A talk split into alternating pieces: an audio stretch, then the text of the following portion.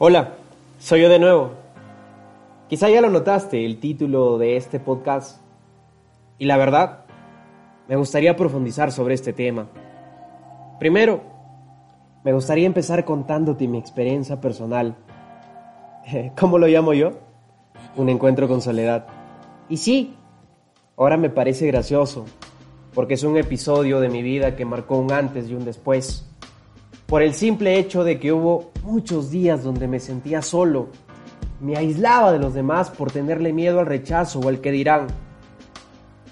Y quizá digas, pero qué ridículo, porque no lo has pasado, aunque de algo estoy seguro, y es que la mayoría ha tenido ese momento de soledad, posiblemente luego de una ruptura amorosa o de la partida de un familiar cercano.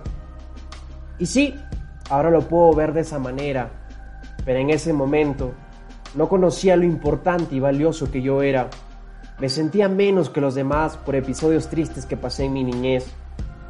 Quizá algunas personas aún le están pasando, otras como yo ya la superaron. Pero sabes, todo el día de soledad, de angustia y desesperación sirvieron para poder ir conociendo lo valioso e importante que yo era. Llegó ese día donde dije, rayos, las cosas no pueden seguir así. Allá afuera hay personas buenas, cosas y lugares maravillosos que no debería negarme a conocer o a experimentar.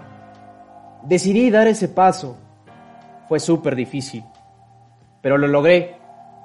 Por eso lo que te puedo decir es que cambies tu mentalidad, que no te encierres, porque allá afuera hay un mundo fantástico que espera por ti.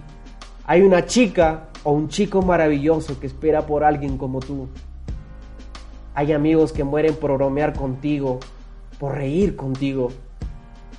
Quizá la sociedad apuesta como villana a la soledad, pero desde mi punto de vista o desde mi experiencia personal, no es así. Es una manera errónea de calificar a la soledad como villana. Muchas veces relacionamos a la soledad con la falta de contacto humano, pero lo cierto es que podemos sentirnos solos incluso cuando estamos rodeados de muchas personas. La soledad es un estado mental, al igual que la depresión, la ansiedad o el miedo. Por eso te diría que tomes a la soledad como tu socio o confidente y te aseguro que echarás un vistazo hacia tu interior porque no hay nada que ayude más en la vida, a excepción de Dios, claro, es estar solo. Porque es cuando descubres tu valentía, tu valor, tu fuerza. Y lo más importante, recuerdas tus sueños o tu propósito. Pero muchas veces tenemos tanto miedo al rechazo porque la sociedad tiene ciertos estándares y puede ser muy cruel. Y por eso dejamos de experimentar por el miedo, el que dirán. Y es cuando caemos en ese gravísimo error de empezar a llenar ese vacío con cosas que no nos harán sentir bien. Como por ejemplo, salir con amigos o personas por no estar solo. Salir con chicas o chicos por miedos a quedarnos solos. Comprarte cosas innecesarias para encajar en un círculo que no te acepta por lo que eres. Pero ¿por qué tendrían que aceptarnos? Si ni nosotros sabemos? Y sabes, no te culpo, porque la soledad ha sido tratada como villana desde hace muchos años atrás, inclusive antes que tú nacieras. Así que te invito a que conozcas, a que te conozcas, a que tomes ese tiempo a solas, a que reflexiones sobre tu vida, que te mires en el espejo y veas lo grandioso que eres y que llegaste a esta vida para lograr grandes cosas. ¿Tú crees que Dios creó el mundo de una manera perfecta solo para algunos? Pues no, el mundo fue creado para todos, pero son muy pocos los que se atreven a descubrir lo grandioso que es.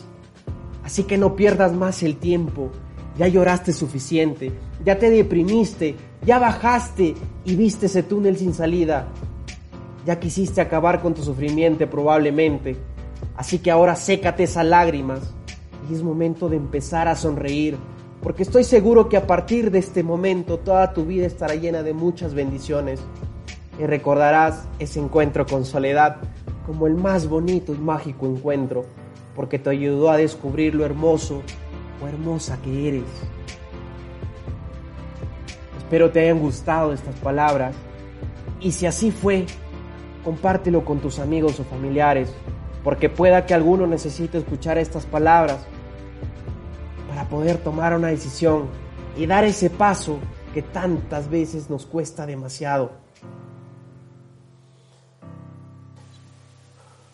Soy José Abanto y estás en el mejor lugar que pudiste estar. Estás en aprendiendo a vivir.